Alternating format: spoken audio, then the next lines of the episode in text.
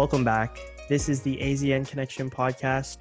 I'm John Gallardo, and alongside me is Ria Lissandra and Jeffrey Tram, covering all the topics from A to Z. But today, we're going to be talking about 2020. Yes, it is about that time of the year where we reflect on the year that has been. We're at the tail end of 2020, thank God. But, you know, it's been a rough year, and that's a, a heavy, heavy understatement. But regardless, we're here to talk about it. So, first, I want to ask Ria, how are you doing? I'm doing good. I think this year has been really difficult for a lot of uh, for a lot of reasons and i think everyone can relate to it in their own way and but as it's coming to an end i i do have hope for the new year to be at least a little bit better i know it won't be like completely back to normal that's for sure but i think hopefully we'll get a better grasp on how to deal with things in 2021 hopefully i mean mm-hmm. jeff do you share that optimism um it's hard to especially with everything we see on the news what we read on social media, everything that's going on. But I think we have no choice but to. We got to be positive. Otherwise, what's the point of going forward? You know? For sure. For sure. And I can tell, well, I guess I can speak for most of us here in on this podcast and in journalism. I think a lot of us this year really suffered from news fatigue because uh, for the people that are listening that aren't in any sort of journalism program or pr- that practice of field, you read a lot of news and i think this year especially it just became a lot harder to read the news because i mean at the start of the year we were already hearing about potential world war iii scares and you know bushfires in australia stuff like that it was really heavy stuff to take in and then you know we go into february kobe bryant's death was obviously hard for a lot of people to cope with too so i guess i would just want to ask you guys how did you i guess approach consuming the news with all of this, you know, nothing but good news coming out for most of this year? I think for me, I definitely had to take some breaks because obviously there was a lot of negative news, but I think it's important news because it's important that we know about what's going on in the world, especially as journalists, but also just as human beings, uh, especially with social issues. I think this year, if anything, it's good that some stories were more prevalent um, and we'll talk about that later on the podcast. But definitely also taking mental breaks, just kind of like also watching something more comedic or more fun and relaxing, listening to music, trying to not have that consume your whole day and consume your whole mood um, because that can take a negative toll. I think that's the best way to approach it rather than consuming it 24 7 um, and i imagine like especially the journalists who are working on the field right who are covering these stories on a daily basis i'm sure they have their structure of like trying to balance all that reporting with keeping their sanity and being happy at the same time. I agree. I think this year although there was a lot of bad things that had happened to say the least but there was a lot of good journalism that happened this year as well. A lot of great stories came out. And i think in terms of like people who are in the field who are constantly looking at these stories and looking at the news there is a need to just have a break and i think i also kind of had that like i i have like sundays where i try not to look at the news as often because uh, i think it just gets really overwhelming if you're constantly staring down and like scrolling over and over again refreshing news pages yeah but like how did you handle with it how did you handle that john well, for me, I always took a lot of breaks off social media. There's a film on Netflix that I actually haven't seen, but I've heard a lot of people talk about called The Social Dilemma, where basically it just talks about how phones and, you know, social media is consuming our lives. I felt like it was very important this year just to take breaks from even just looking at my phone because it can be I guess it can raise your anxiety when you're just seeing all these bad stories after bad stories. And you guys are right. It's important that we read those stories because we need to know what's going on in the world. But at the same time, just for your own mental health, just knowing that there's nothing good going on right now is very depressing and it eats away at your sanity, right? So I think for me, the best thing that I did this year was learning to take those breaks off social media. Super important. But um, I guess I want to go back a little bit to the start of the year again because I was in a way different headspace than I was now, 12 months later. So I want to ask you guys how did you sort of approach going into this year and what were your expectations for this year? For me, I had an optimistic view of this year uh, because for you guys too, I guess you guys graduated this year and I'm about to graduate in like a day of this recording. Uh, you know, this is going to be the last year at Carleton's journalism program. And this is a scary time, just, you know, finishing school. And I know you guys are experiencing that right now.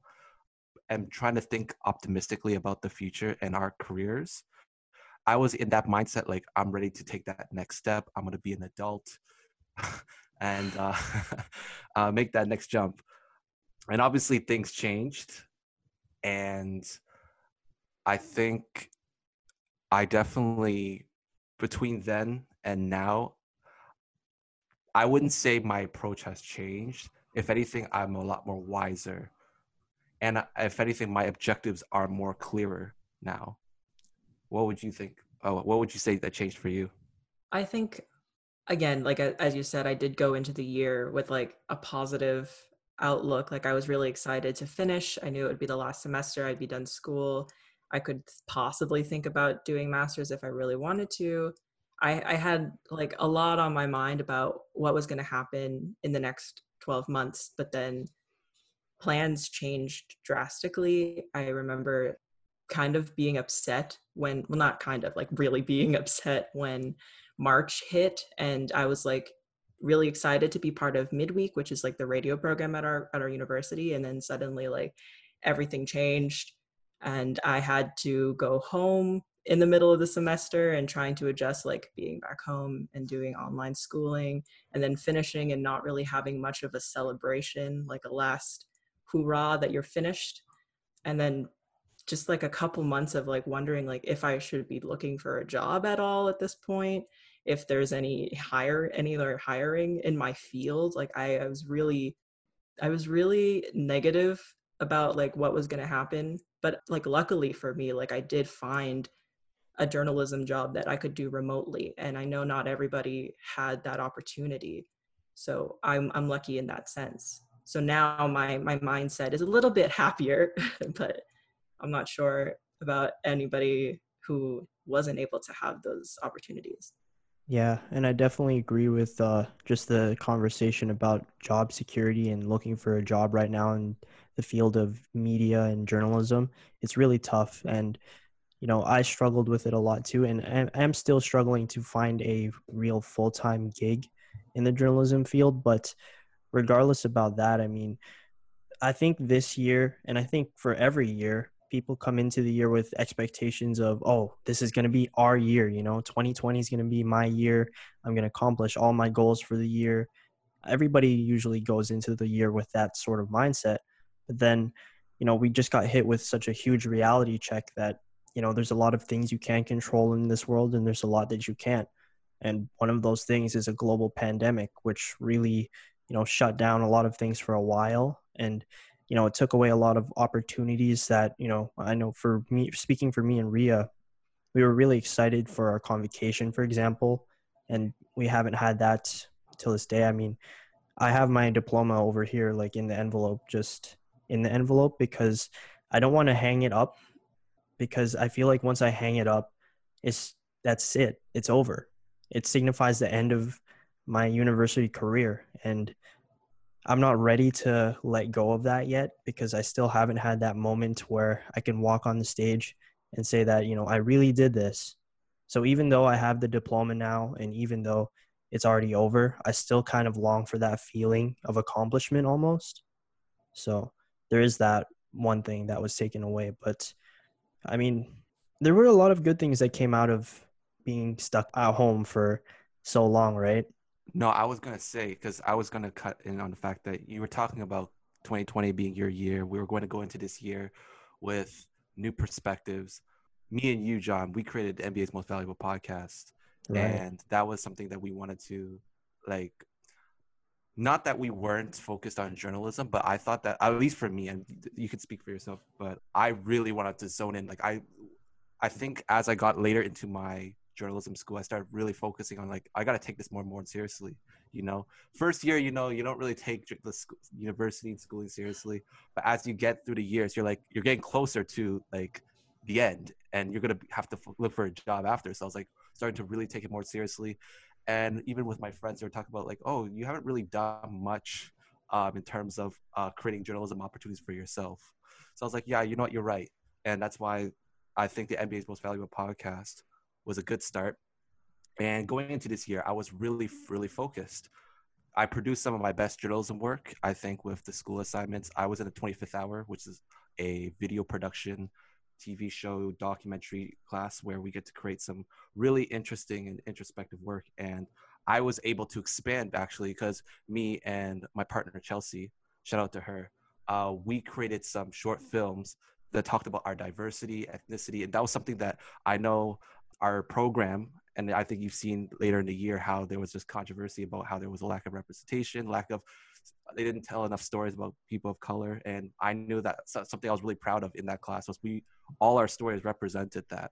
So that was proud of that moment as well, and I was putting enough work where I had got I got accepted to a Ghana internship, and because of this pandemic, it got canceled. So I think and I, am obviously not the only one who's experienced this. I think that was one of the biggest disappointments of this year.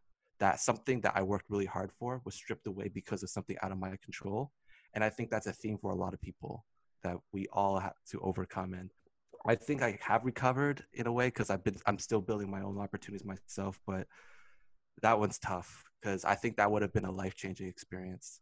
And uh, sometimes I have this sentimental feeling of like things like that, and then also personal things that were happening this year. I would think that this year was like, like, like a lot of people were saying, like 2020 is the worst year of their lives, and I sometimes have those feelings too. But at the same time, I've grown a lot from this year. Yeah, and I think that's a good, positive way to look at this year. Yeah, and I mean, I don't want to speak for all the graduates, but I feel like just for me anyway, you work for that moment for four years to really, you know, that payoff of just walking on the stage, like I was saying earlier. I mean, it's almost soul crushing to think that that was taken away from us. And hopefully we still get that opportunity to do that. But I mean, yeah, it's, it sucks, but you just have to move on. And I feel like a lot of people found ways to cope with losing out on these opportunities and, you know, spending a lot of time at home in quarantine it it really made me you know question like what what am i even doing? What's my career path now? You know because i really expected to you know at least graduate from the program and then head into some sort of internship or some sort of day job you know working nine to five on that sort of routine.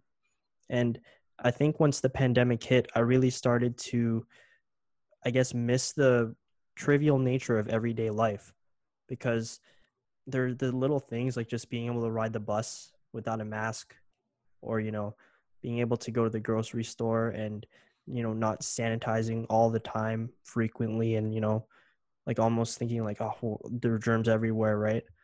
That peace of mind of just living normal life i feel like i took that for granted big time. And i think a lot i could speak for a lot of people that could feel the same way because this pandemic has shown us that life might not be the same ever again. Right. And for me as a student going into this year, the biggest thing for me was I actually do not like working at home. Like I like going to school, going to lectures or going to the library studying with friends. I really struggled like focusing working at home. And I think it's the same thing for a lot of people going to work. I think people prefer the I, the act of going to work rather than working from home. How about you? How did you uh, experience uh, working at home? Uh, well, I I agree with you. I'm one of those people that, that does like commuting. I, I don't know. I just it's part of the routine. I don't mind it. I kind of miss it to be honest, and because my mind just kind of goes blank on the bus. I don't really think about anything. Kind of miss having that opportunity. But now my life is that is it's kind of contained in like one to three rooms in my house my desk is like right next to my bed which is behind me and i kind of just go from here focused on work maybe i'm distracted a couple of times but then like the bed's right there i could just sleep it, it's it's kind of like this weird thing where my views are just a couple walls and I, and Mm. I don't see people. Like my only interaction is over Zoom or a phone call. And that's although that's cool that I get to like at least talk to people and not like just email them, it's definitely a different way of of networking as well. Like a big part of journalism is also like networking and getting those connections and that's kind of been a little bit hindered but at the same time um, because of online and people are at home i've also been able to just reach them on the phone so that's been that's been fun but again i would prefer if i could work at like a regular office or like some sort of building that is not my home Yeah. it definitely kind of brings into like i don't stop thinking about work and because it's like all in the same environment and i could technically not have those boundaries of like i stop working at this time because it just happens to be in one room so i could just keep working until like nighttime so that kind of gets really unhealthy for me mentally like i feel like i need to force time blocks uh, so i don't end up like overworking myself and i know that you john have also done some work at home as well so Yeah, most of the stuff I do with uh, ballandroll.com, which is the website that I write for for like basketball blogs, all of it's done from remotely from home. So, you know, it's weird because I don't even work on a schedule. I just have a quota I need to meet every week. So, I have to write at least three to four articles a week about any any of the topics that we have on our website. So, you know, I don't really have a specific deadline. So sometimes I'm really just up at 2 a.m. in the morning and I'm like, okay, I got an idea. So I'm cranking it out. But, you know, I, I would like that structure of just having a nine to five schedule, working on that schedule. I miss that commuting too, like you were saying. Uh, for some odd reason, the bus is my favorite sl- favorite place to sleep. That's not my bed. I know a lot of people disagree with me on that, but trust me, man, those bus naps they hit different. So I miss those too. But I mean, aside from that, I think I'm still very grateful that I'm able to have opportunities like this, even remotely. Because right now, sports is especially a hard field to break into. But having a platform to be able to showcase my work, I'm very grateful for that. And just in general, I'm I'm grateful for the fact that I even made it through this whole year because there's a lot of people that haven't. So, you know, every day is a blessing, as cheesy as it sounds. And I think more than ever this year, I learned that waking up in the morning is like honestly the best blessing you can have for the day, right? Absolutely, absolutely. And you know, you mentioned sports. Um, when was it for you? I think that you uh, you were we were talking about this off air, but you were saying that it, the pandemic became real for you when the NBA season got canceled. Yes. So here, here's my explanation on that. It's not just me being like a super sports fan and not paying attention to coronavirus because coronavirus was a thing as early as December of 2019. And then it started picking up the um, traction in the news cycle around, I think, January. January was the first time we heard about this. I remember this. I think it was in uh, our second or third week of uh, doing midweek at Carleton and one of our colleagues did a story on coronavirus. And i remember just asking him i was like oh hey what's this coronavirus thing? Can you tell me about it? And you know they're telling me all this stuff about how it's a virus you know it's spreading. First case might be in ottawa. I'm like oh shit that's kind of crazy. But i never could have imagined it you know erupt to something like this. But what when it really hit me as a realization that this pandemic is super serious was when the NBA decided to postpone their season until further notice. Because once that happened, all the dominoes started to fall with the other sports leagues canceling their seasons or postponing their seasons. And after that, you start to see schools close, you know, schools across the province, across the country. And then you get to see other businesses starting to close down too. And then all of a sudden, we're in a lockdown. So I think not that the NBA really started the wave, but I feel like the first domino fell, and then after that, everything just started tumbling down. And the next thing you know, we're stuck in our house for, I think we were stuck for two or three months. I, I can't even remember because the time passing in 2020, it just feels so warped. Like, I don't know if you guys agree with that, but it, it feels weird to me. hmm I um I remember going to the clubs in March, right Oh, before. I think it was right before because I still was like, uh, I don't, if it, if, if it, I actually kind of had a clue just because I was really following what was going on. But I was like, so I was like, you know what? It's probably going to close for a while, so I might as well go. So I went into March, which was really funny. But like, no one was taking it seriously back then. No. And I think for a lot of people, you you mentioned the sports leagues. I think that was one of the key moments of realization for a lot of people. Another point of realization was the cancellation of classes or the move to from classes uh, from in class lectures to online Yeah. and how quickly they had to adjust that. I remember like the hysteria of like the the professors trying to figure out what to do Yep. um i was a little i didn't know what to do especially since i was in you were in the, you guys were in the radio class i was in the video production class and we were about to go shoot our third documentary and all of a sudden she, they're telling us don't go out to shoot do not go out to shoot so we're like okay so then how are we going to do this final show and we also had this show was supposed to be broadcasted worldwide for like some kind of environmental i think like world earth day uh show and that was completely canceled. So I was like, "What's this semester? How are we going to finish this?" And we were emailing our prof, and she's like, "I have no idea. We're going to have a meeting about this." I, that was just like a real like, wow, like what's going on? Yeah. I mean, I remember those days very vividly before schools were canceled because I don't know why, but I was on campus the day before classes were canceled. And you know, I was just walking around the journalism department. I'm looking at the professors. It looks like a little bit of worry on their face. So I went into Dave Tate's office and I was just talking to him. I'm like, "So Dave, what are we going to do about midweek? I mean, a lot of our stuff we do is in studio. So we're gonna have to do something about that. And he's like, Yeah, I don't know, man. There's talks about maybe the semester even being canceled outright and giving you the grades right there. And to be honest, I was a big fan of that. I was like, please, if that's gonna happen, please, because I'm not about to do this at home. I mean, I'll do it if I have to, but it would suck if I had to do this from home because it's such a different experience. You know, like we were talking about earlier about being able to go to work and you know the process of commuting i think you can say the same about going to classes and you know talking with your classmates not having to be six feet apart all those things you you take those things for granted and you know i really miss it now more than ever and i i have sat, sat in in some of my friends lectures on zoom just because i really missed it that much oh boy. just that experience of being in school again. I know, but even before the pandemic even started, in this final year of school, I was just already mentally preparing myself for the end, right? The end of an era, the end of this chapter of my life. And even in January, February, I wasn't ready for it yet. And I feel like I never prepared myself mentally for that, and it just happened so fast. I mean, I don't know if you can uh, agree with that, Ria, because you were in the same radio class as me.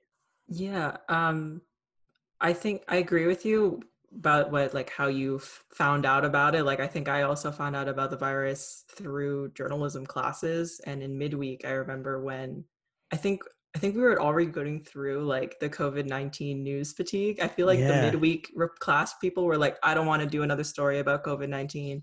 So we we had like one show, ironically, right before classes ended. We had one show where nobody had anything for COVID nineteen and then suddenly we had to scramble and make three stories about it because there was a case positive case in ottawa that day.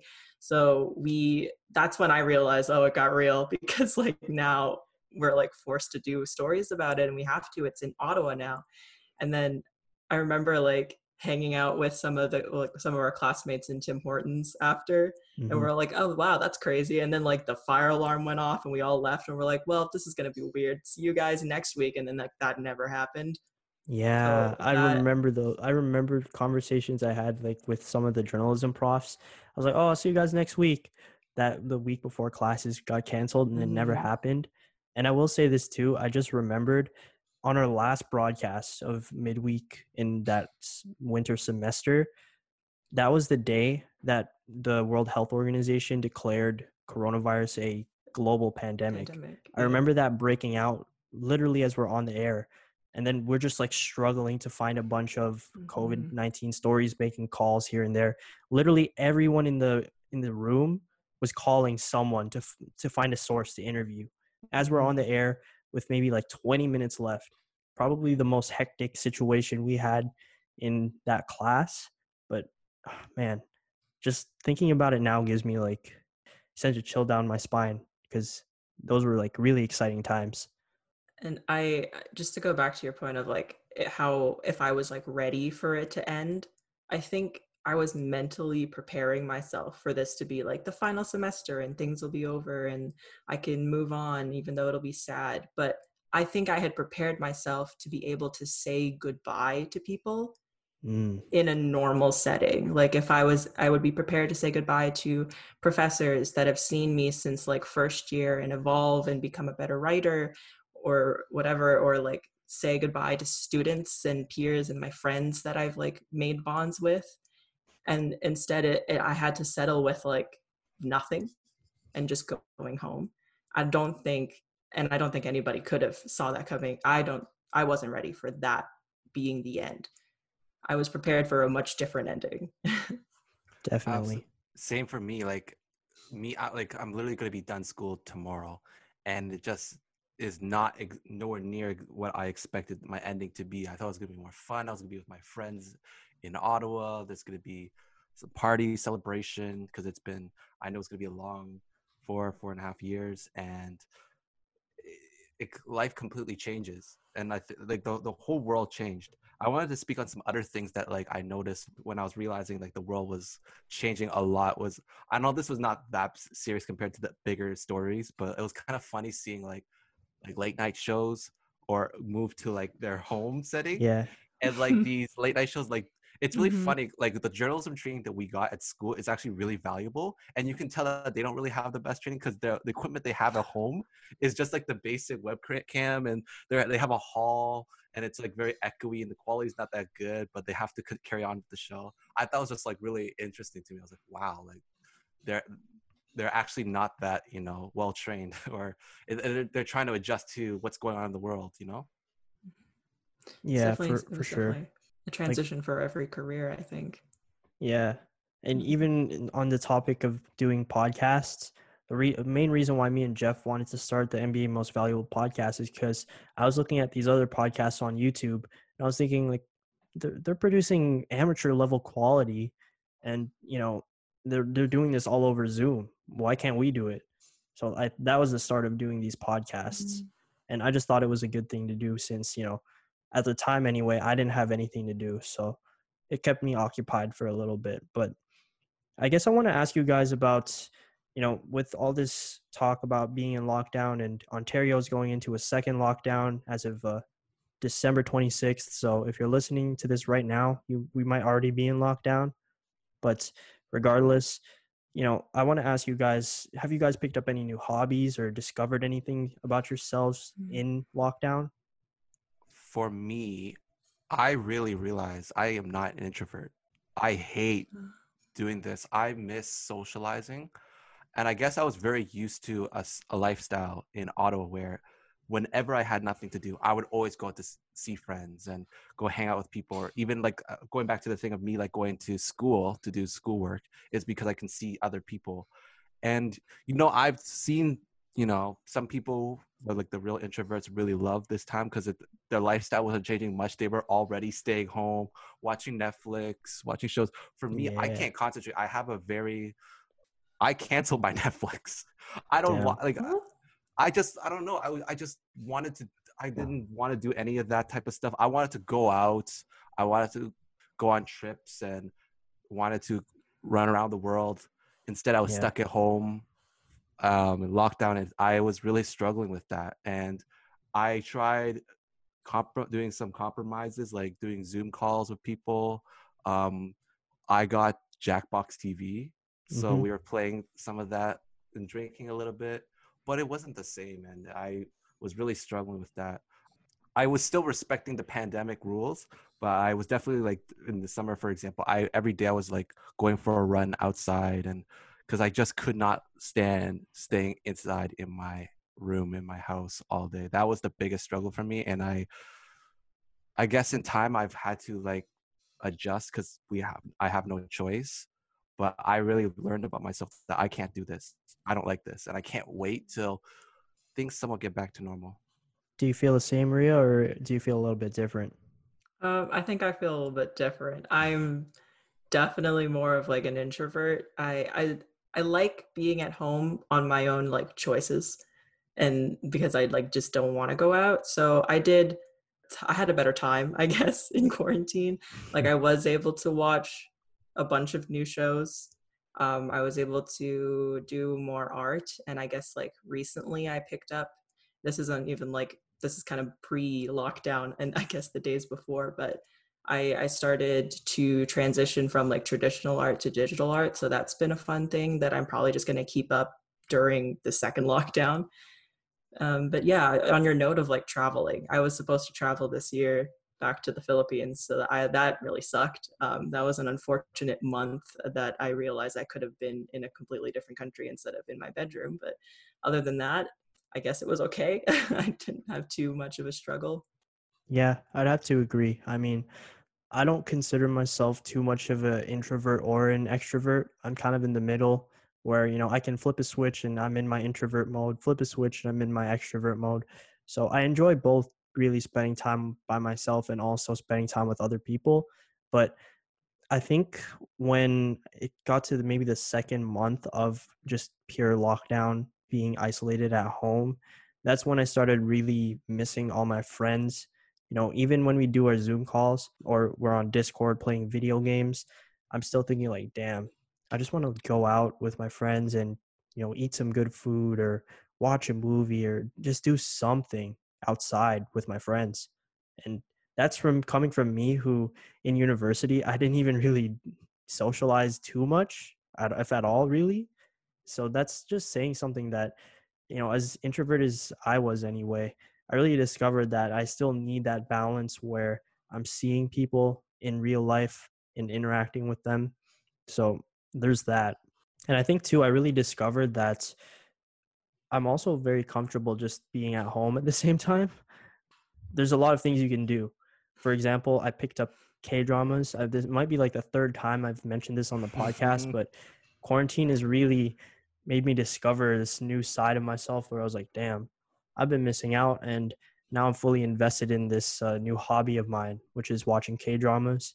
So there's that, and I also coped a lot better because I also played video games growing up. So there's not really too much different with that. I just hop on Discord with my friends. We'd hop in a voice chat and then we'd start playing some video games. So it's not really too different for me. But yeah, like I was saying earlier, I just really miss those days where I could go to Korean barbecue with my friends know we can order a bottle of soju we can talk laugh you know eat some good food and really just enjoy ourselves in you know without the threat of a pandemic.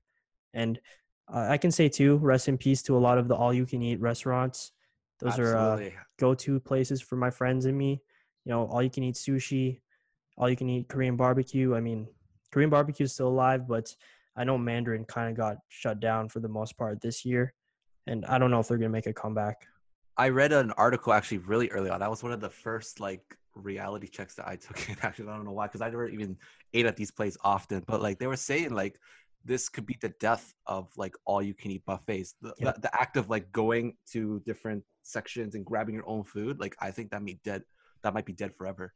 Yeah, and I think too, just in general, or even though you know the pandemic sucks and everything, I I do appreciate that people well most people anyway, are taking this new level of sanitary um oh health, yes mm-hmm. i was this new say. level of like just clean whole all over cleanliness i really appreciate that because you know thinking about it now we lived so disgustingly mm. back mm-hmm. like before this virus like goddamn nobody was sanitizing nothing you know no masks you know the thing was yo bear people did not wash their hands. Like i see exactly. go to the washroom and they freaking they do their business and they walk out i don't know i'm like yeah just walk out without even going to the sink. That's crazy. has hands man. And even now i actually saw someone recently when i was i went to the mall um before the, the lockdown and i saw a guy walk out without washing his hands in these times Good bro lord.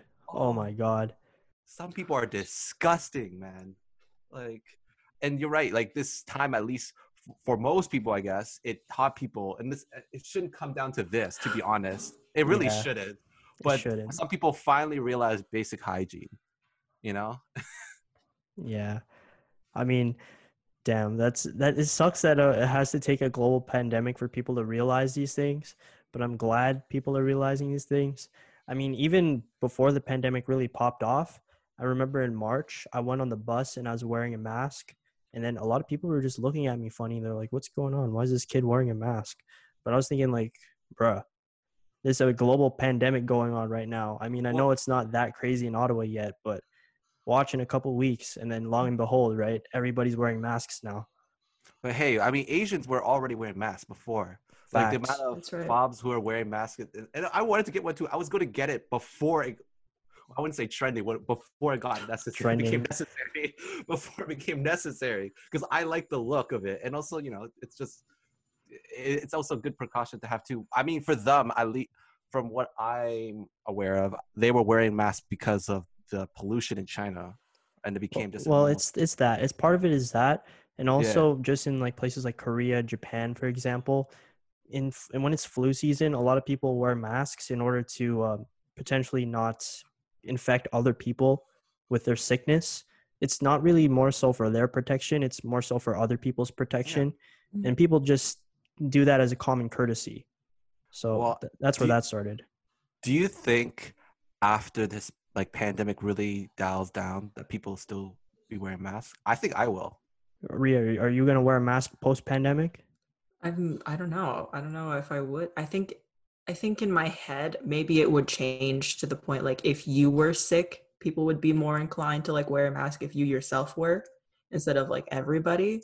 Maybe that would be adopted. I'm not sure if people in general would still be wearing masks if we are all vaccinated and everything's gone, but not sure about that. What are your thoughts?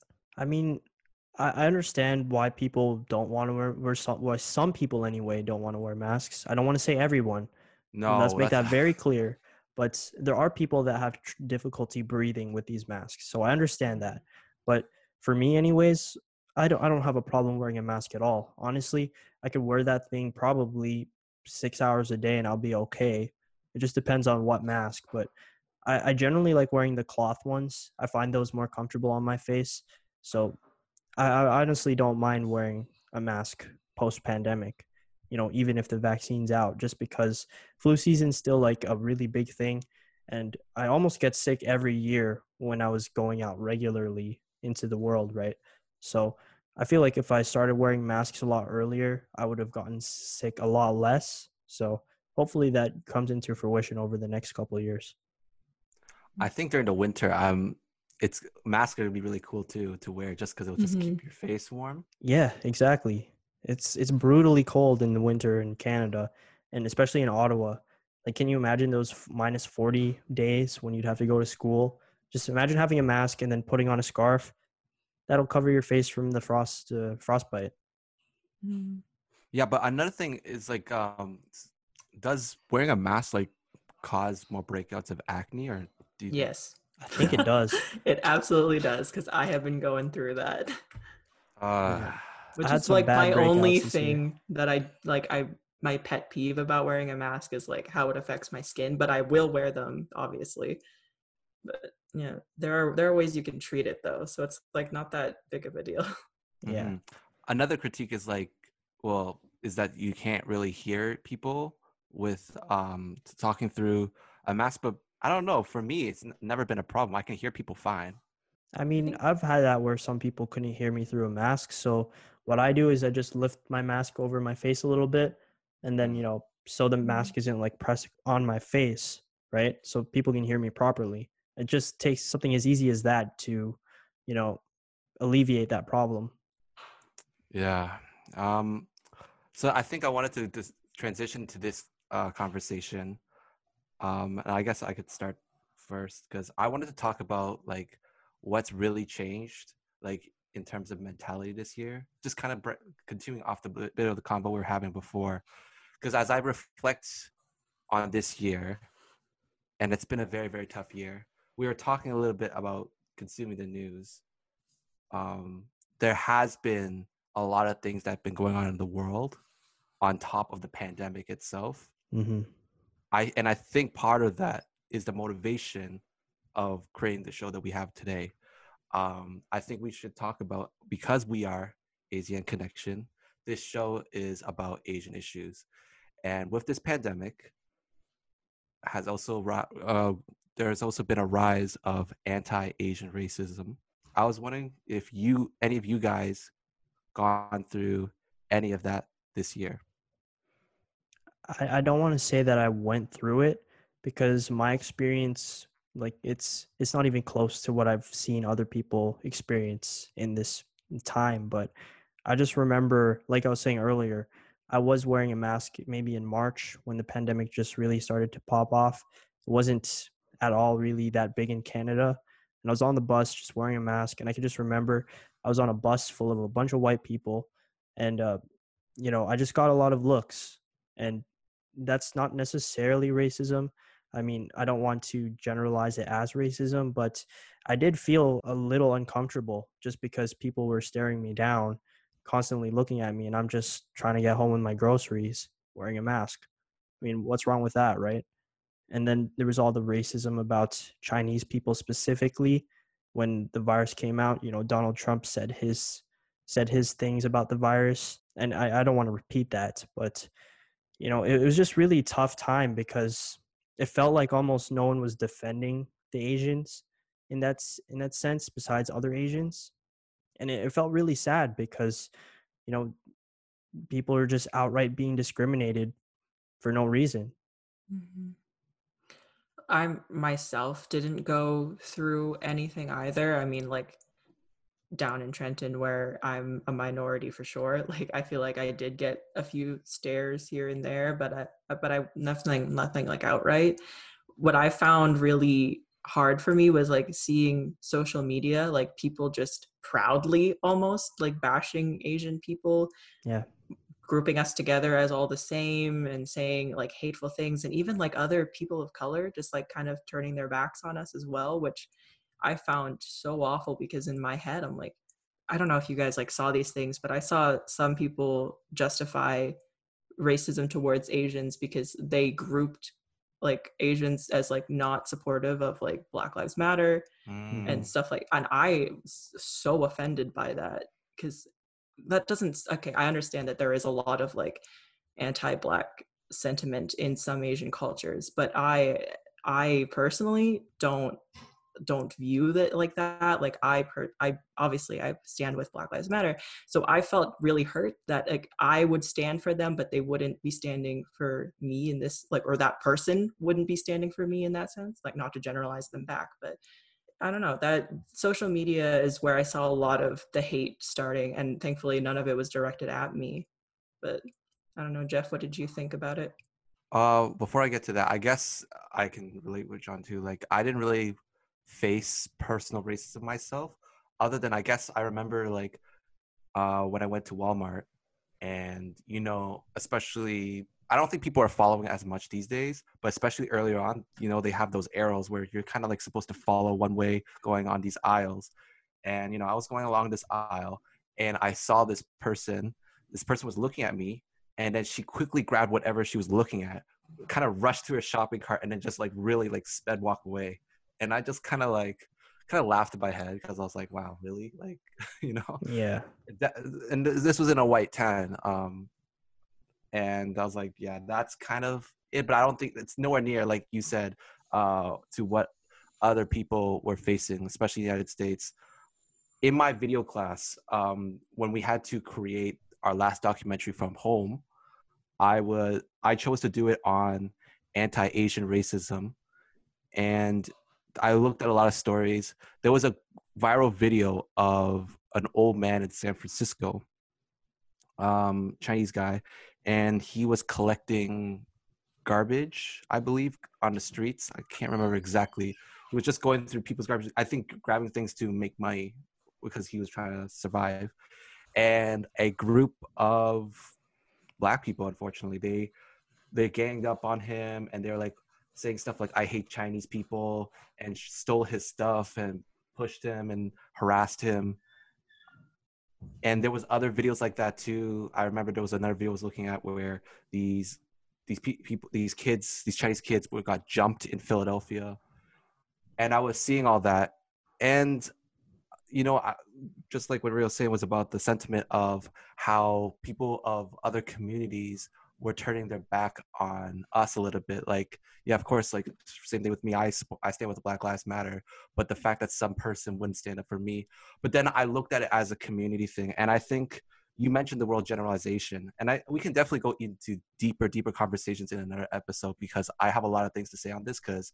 Uh, with my work I do as a journalist, with like, for example, Street Voices, and kind of like what I want to do as a journalist, I look on these type of relationships and try to strengthen the Asian community um, but this whole war that we have is just based on generalizations, right? Saying that um, these it's and it can go the same way too because we can look at say that San Francisco guy story, for example, we can look at those group of black people and be like, oh wow, all blacks are racist against Asians, and that's mm-hmm. why we shouldn't support Black Lives Matter. It's yep. both ways, right. Right. and in order to build the conversations, that start and what needs to start is we need to stop generalizing each other.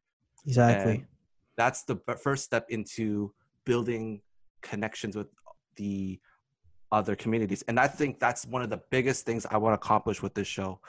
We need to work on our issues with as part of the members of the Asian community and then help build relationships with other people so we can unify and rectify all the issues of racism that are going on in society.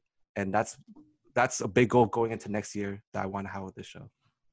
Yeah, and I mean, just on speaking on the points about how you know, it felt like other communities were turning their backs against the Asian community and vice versa. I feel like there's always going to be groups within all communities that harbor some sort of ill will or discrimination against other groups. I mean, that's just a fact of life.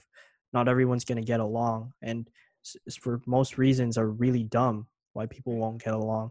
But you know, I think too, just going back onto your point about you know how Asians were being portrayed during that time of you know when the virus was first really breaking out.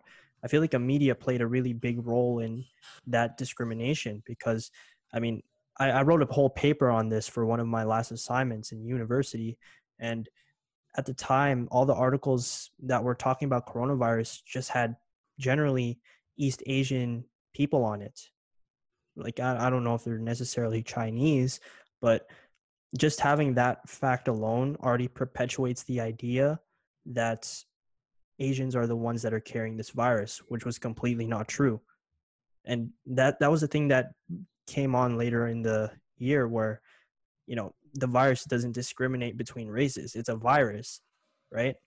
And the fact that people couldn't understand that and continue to spew that hate against the Asian community, I mean, I don't want to be a downer, but I just became really cynical this year because I've just almost come to the exception where I feel like no one's really gonna or not not everyone's really gonna be on the same page regardless of what you believe or you know what you stand for there's always going to be people that don't agree with it for one specific reason and for me i still want to somehow understand the society that i'm living in and it's yeah hard i to. think I think in times like this, you know, you see a video like that or see some of the things that are being said and you catch yourself in a moment of anger. And I, I caught myself too. And I had these feelings of like, wow, no one's going to understand what it means. Uh, no one's going to support Asians. And also just connecting that with the things of the past, like the things I've not known in the past about how in my view, I've always felt like Asians were the easiest to be clowned on. So with this situation like this, I think that connecting, uh, for example, connecting this with the stereotype that Asian people eat weird animals, and then just kind of like zoning in on that stereotype and just vilifying us, it was you.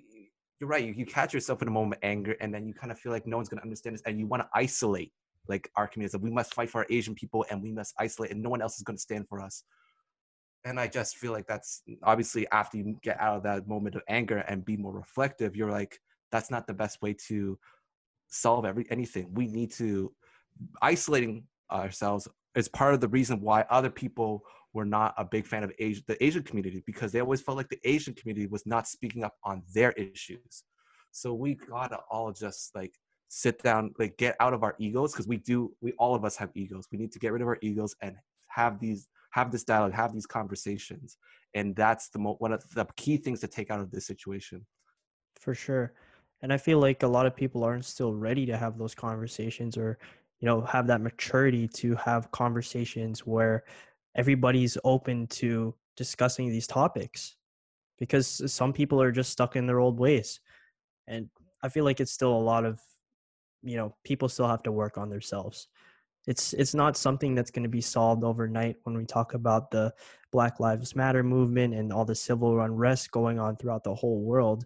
It's not something that we can just solve overnight if we have a little roundtable conversation. It's an act. It, it takes action in order to solve these things not just it takes conversation but it also takes action. It's, it's like it's it's a process. So that first step really is to be comfortable with having those conversations first and you know being open to new ideas.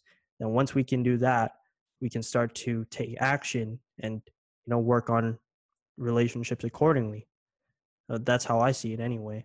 I mean ria how, how do you view this sort of dilemma that we have right now with all the unrest going on throughout the world I think that's like a big issue to speak on. And I, I don't, I definitely don't have all the answers. I don't think anyone does. But I agree with what you two are saying. Like, it has to start somewhere, right? Like, we can't just keep letting it slide. It'll just get worse if we don't do anything about it. I don't know how or where we're going to start, but I guess just having these conversations is a good place uh, with like people that you know, people in your circle I think that's one thing I've also learned in 2020 with like a lot of the events that have been happening this year. A lot of conversations need to be have with your family and peers because a lot of them just just they have these opinions you don't agree with, but it's just because they haven't been given the context or like understanding behind anything really. So I guess my my point my point of view is just to have more conversations with people about how things are I think this pandemic has, in some ways, helped some of these conversations on the issue of Black Lives Matter. Um, I think the George Floyd murder was something that really, because everyone was at home, it caused more people to like be aware of it. Because I just there, this isn't the first uh, issue at all. There's been issues for years, but I don't think the conversation has ever been as big as it is right now and the, the attention, the the cross-platform uh, recognition of it. Uh, the NBA has, for example, just briefly speaking on the sports side, the NBA has always been the one of the better leagues in speaking up on these issues. But for example, like a league, even like the NHL, a hockey league that's never talked about these issues, and that's something I've critiqued because they've never spoken up on social issues, finally took a stance. It wasn't the biggest stance or the strongest stance, but they finally took a stance. And I think that was part of the pressure coming from people at home, taught like rather than I guess people weren't paying attention as much when they were going to work or whatever. Um, and then the protest even despite you know with the pandemic and there was a little controversy i think what was more important but i think obviously the right decision of like everyone protesting was a big issue. I think the conversations that were being had also within the asian community were very important because uh, i'm going to be referencing them a lot throughout the show because i really really respect them but wong fu productions created a very strong video that i was like so captivated by. They made a video called why we stand for black lives matter and in those conversations, they were obviously talking about how they weren't the best people to talk about because they weren't black people themselves, but we can speak on the Asian perspective. And they encouraged people, uh, for people our age, to speak to our parents about it because there is anti-blackness in Asian culture.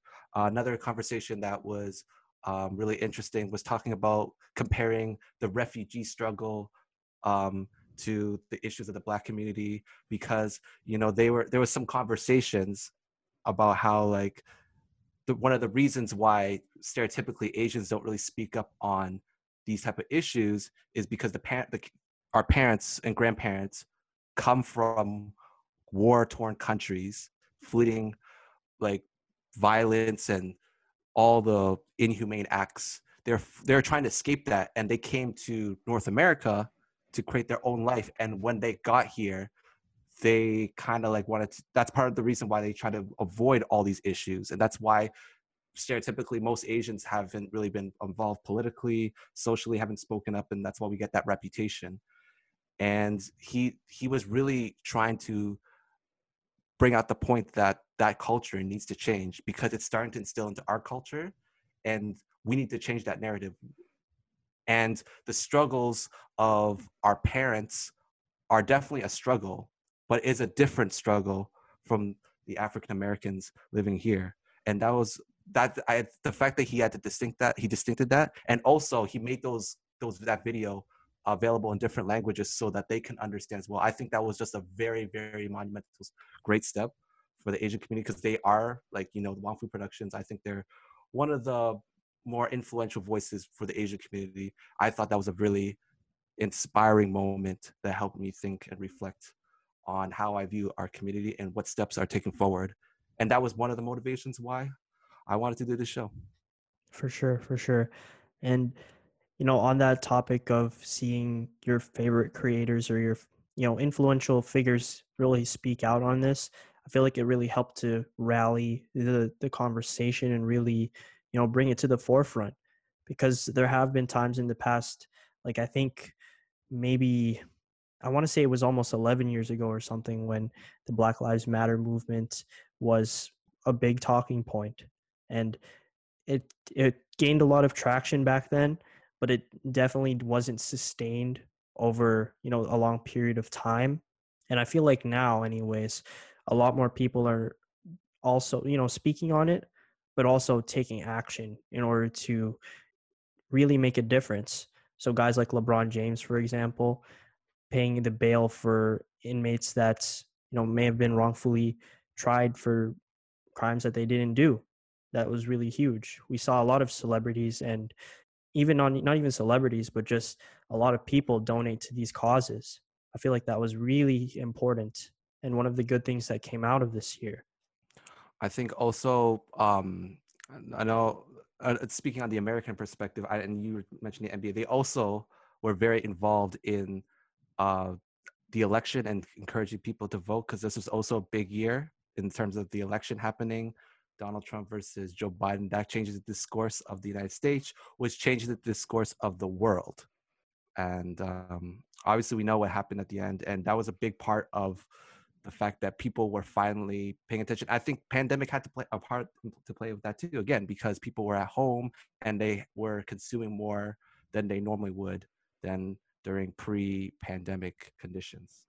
Yeah, and on that note, I guess um, a lot of people have gotten their eyes open this year with not just the coronavirus, but also all the civil unrest, discrimination, Black Lives Matter, all that stuff coming to fruition this year.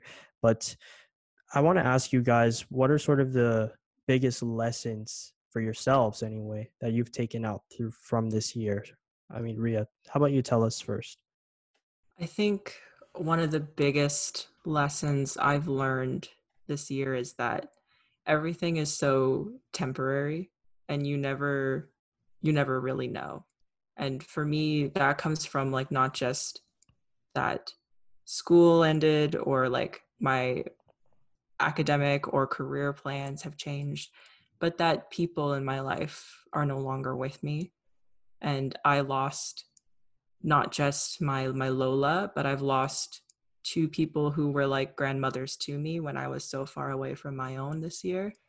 And I think the major thing I've learned is that you never know, so you should probably like spend more time with people that you love while you still can.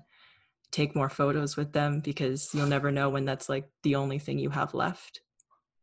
Um, and yeah, that's my major takeaway is that I should have cherished the people and the time I had with them way more because you just never really know when you can't even say goodbye to them. Yeah. I don't know. Yeah. That's definitely a good thing to take away. Um, for me, it's about understanding your purpose and living life to your fullest. This has been definitely the most uh, one of the hardest years I've ever had in my entire life. I've grown a lot. I was definitely going through some depression. And this year has taught me to kind of understand why you're alive, understand why you're doing all of this. And because there were moments during this year where I kind of got lost focus on what my purpose was. And it's been, I think I had a lot of time where I was just like thinking about the world and thinking about how grateful I am that I'm not in the position that other people are in. Because people have gotten worse than me, no matter not to devalue what I've been through, but there have been people who've gone through worse and they were able to overcome that. And if they were able to overcome that, I was able to do that too. So I learned a lot about myself this year. And going into 2021, no matter what happens, I'm going to try and work my butt off, stay focused on what matters to me, which is making my family proud and hopefully having my work help the world, help society, influence change. That's what motivates me as a journalist. So it's those are the things that I, t- that I took away from this year. I learned a lot about myself. Yeah, and I definitely agree with both of what you guys said there. I think almost everybody, to an extent, has taken similar things away from this year. I think for me, and I alluded to it earlier, but I really learned to, and I'm going to steal this from Norman Powell, but I learned how to understand the grind because, you know, t- like I was saying earlier, I just took a lot of the trivial things in life for granted, you know, and I remember too being in third year, being in second year. I'm just like, I, I just want to graduate already and get this over with and get out of here. You know, I'm always in a rush, I think, to reach my goals. And I hold myself to a standard where if I haven't reached my goals at a certain point, then to me, that's like a failure. But I feel that's that's a good mindset to have in terms of pushing yourself, but it can also be a really toxic one because like I was saying earlier, there's some things that you just can't control in life. There's some circumstances that you can't control and you just got to learn how to roll with the punches. And I feel like that's been so prevalent more than ever this year. You know, especially when you're watching the news every day and then okay, there's like 65 million cases of COVID now. The next day 66 million and a month from now it's like 80 or something like that, right? It can be so overwhelming to see those numbers. And then you look at the economy, everything's down. You start to think, how am I going to buy a house? How am I going to do all these things in my mid 20s? And you start yeah. to think, how's this going to affect my 30s, my 40s, all just because of this one year? There's also the threat of global warming that global warming. It feels like so many things are looming, right? But at the end of the day, a lot of those things aren't in your control. You can do your part to, you know, lessen your ecological footprint in terms of global warming. You know, there's a lot of little changes you can make in your life to impact these things, but on the grander scale, there's a lot that you can't control. So you just got to learn how to understand the grind. You know, don't put yourself down just because you didn't achieve a certain goal this year. You know, just keep pushing at it. And I think a, a quote that I've seen somewhere on Instagram, it was on someone's page that I didn't follow, but I just knew of. And I, I don't remember what the quote was anymore, but it goes something along the lines of, you know, everybody lives life at their own pace and at their own at their own clock. So you shouldn't be envious of someone because they're in a position that you want to be in right now. You should really learn to live life at your own pace because mm-hmm as much as it's important to live life every day to the fullest, it's also important to realize that life isn't a competition. It's not about it's not all about reaching your goals. It's also about cherishing the journey along the way. Again, as cliche as it sounds, right? Well, since you brought out a quote, I gotta put out a quote too. Um, shout out to Master Oogway from Kung Fu Panda, my yeah, guy. The classic his quote was I remember this, one of my favorite quotes. Yesterday is history, tomorrow's a mystery, and today's a gift. That is why they call it the present. so okay, I, I, have to pull out a real quote now too, since you pulled out a quote. Um, this is actually the quote I put in my graduation um, in my yearbook in high school. Oh, it was it was by Henry S. Haskins, and it's it's funny that I still remember this, but I never always like kept it in my mind like every day as a motto. But what lies before us and what lies behind us are tiny matters compared to what lies within us. So, regardless of what's happened in your past, regardless what's ahead of you in the future, what really matters is how you feel on the inside about everything going on. I mean, that's the way I interpret it anyway. Yeah, that was your high school uh yearbook quote. Yeah, Ah, Pretty deep for a high school senior. I know. When uh, other people had like uh, Deez nuts because that was Oh 2016. boy. Um, what else? Uh, just do it, like the Shia LaBeouf meme. Nope. Uh, don't let your memes be dreams. That was another one that I remember. But yeah, I've always been somewhat of a sentimental type of person, even in high school as a 12th grader. damn! I messed up. I didn't. I forgot to put my quote from my yearbook because I wasn't paying attention, man. I just wanted to get out. I didn't put anything on. I'm so mad because I would have Oh, put some damn. sentimental thing too. Mine was like, I think it, yeah, it was a quote from like the Powerpuff Girls. So I did not take this seriously. That power. I Mhm. also remember someone quoting Dragon Ball Z. So, I mean, it is what it is. It's high school. It's, it's whatever. You can't fault. Uh, how old were we in like 12th grade? I don't remember. 17, 18? 17? 17, or 18. 18. Yeah. Yeah, you can't fault a 17 year old or 18 year old. I mean, I, I can't even imagine the insight that I really gained over the four years I was in university between then and now. Like, I feel like I just evolved so much. And this year, too, I feel like my, pers- my perspectives have been broadened so much, my understanding of myself, and, you know, my understanding of this career we're taking in in the media sphere anyway. I feel like I've just learned so much. And that's another thing I'm very thankful for is that regardless of what's going on, at the end of the day, I'm always learning. And I'm, I, I think that's a big thing that everyone should take away from this year is that we're still learning to all try to get along on this rock we call Earth. You know, we're still learning to process really complex feelings, you know, and dealing with these things in real time. But sometimes we just got to take a step back, take a deep breath, you know, take in your surroundings, cherish the ones you love around you, and take action for one thing. And also, you know, just love people more, honestly. Do you think next year will be a better year? Mm. As much as I wanted to end on a positive note, I, I don't know, man. I mean, we'll have to see. Uh, that's like one of our favorite things we like to say on the NBA Most Valuable podcast. When we don't know what's going to happen, we'll have to see. But I really think that next year we're going to learn a lot more about, you know, wor- the world in general than we did this year. Because now that literally shit has gone to the roof, like shit has gone to the wall and everything, I think we're really going to see the true colors of a lot of people. And we're starting to see that now with uh, the COVID idiots, for example. You know, we're starting to see the true nature of people. So I think, if anything, next year, I, I hate to say it, but it's going to be 2020, the sequel, right? Oh boy.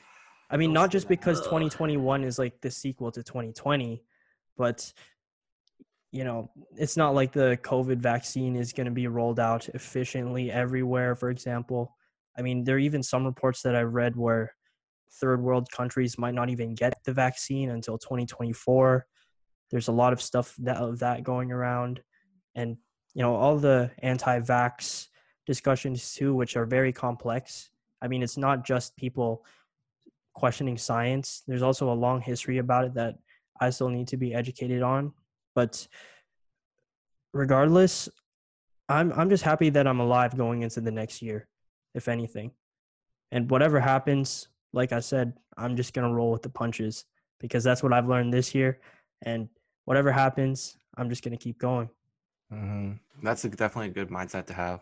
I think for this show, I just want to say I think we're going to be very big this year. We're going to have a big, uh, sorry, next year. I think we're going to have a good year next year. clip this, save this, and we can ref- look back at it for next year around this time and see if I was right or wrong. But uh, I'm very hopeful for this show. That's uh, Jeff's guarantee. I'm not guaranteeing anything. I'm just rolling with the punches. I think we can keep like an optimistic mindset that maybe we can do a lot better or do so much Uh, more next year. But Don't worry, I could be the cocky, confident guy. Yeah, that that really works out for you because uh, it balances out the mid-levelness of me, and I guess the meekness of or the humbleness of Ria. So we got a good Hey. balance of personalities here. that's I can right. be humble too. Yeah, but you're most often not. I think more and more, yeah. I'm, as I'm really getting more comfortable with who I am and understanding what my personality is, yeah, I'm very like uh, out of the world. I mean, out of like I don't know, like I'm not very outgoing. I'm very out. I guess more confident, cocky. Sometimes I don't know. It's not to say that's a bad thing. No, No, it's not. definitely not We definitely need someone with some confidence on this team. for sure. And you know, I, I don't want to put the confident people down or the cocky people down because you definitely you're definitely needed in times where you know we're not confident about the year coming up. We need someone to say, "Nah, guys, it's gonna be good, guys, gals, everybody out there, we're gonna be okay. 2021 is gonna be the comeback year."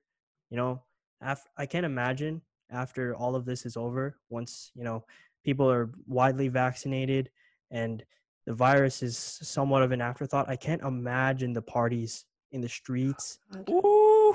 It's gonna be like we won World War Three.